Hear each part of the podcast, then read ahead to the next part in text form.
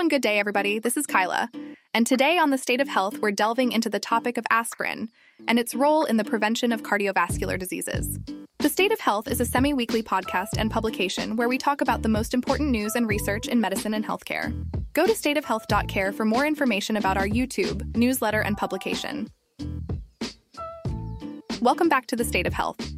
Today, we're going to discuss the importance of aspirin in reducing the risk of atherosclerotic cardiovascular disease, a condition that affects the heart and blood vessels, and improving mortality rates among individuals already diagnosed with this disease.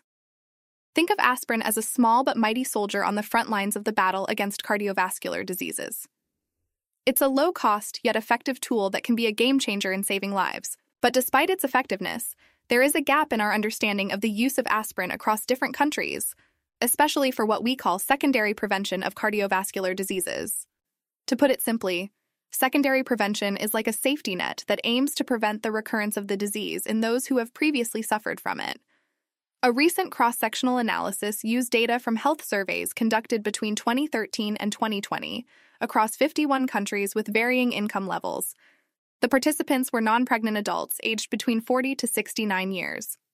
The study revealed that out of the 124,505 individuals participating in the surveys, 10,589 had a history of cardiovascular diseases.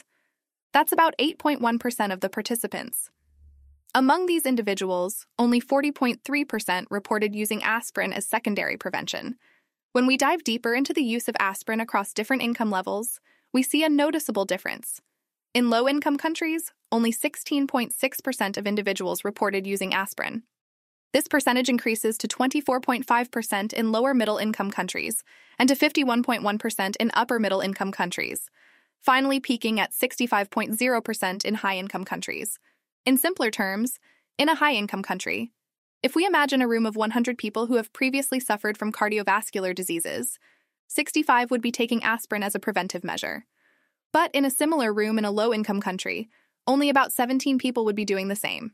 That's quite a contrast, isn't it? So despite its benefits, aspirin use for secondary prevention is significantly underutilized, especially in low-income countries. It's evident that health policies and systems must develop and implement strategies to promote the use of this simple, yet powerful tool in fighting cardiovascular diseases. Anyways, friends, that is going to do it for today's State of Health. If you enjoyed this, please do me such a huge favor. Click those like and subscribe buttons, and if you're listening as a podcast, go consider leaving a review or a 5-star rating. Don't forget to check out stateofhealth.care for more relevant medical news and content. Until next time, keep your curiosity piqued and your stethoscope close.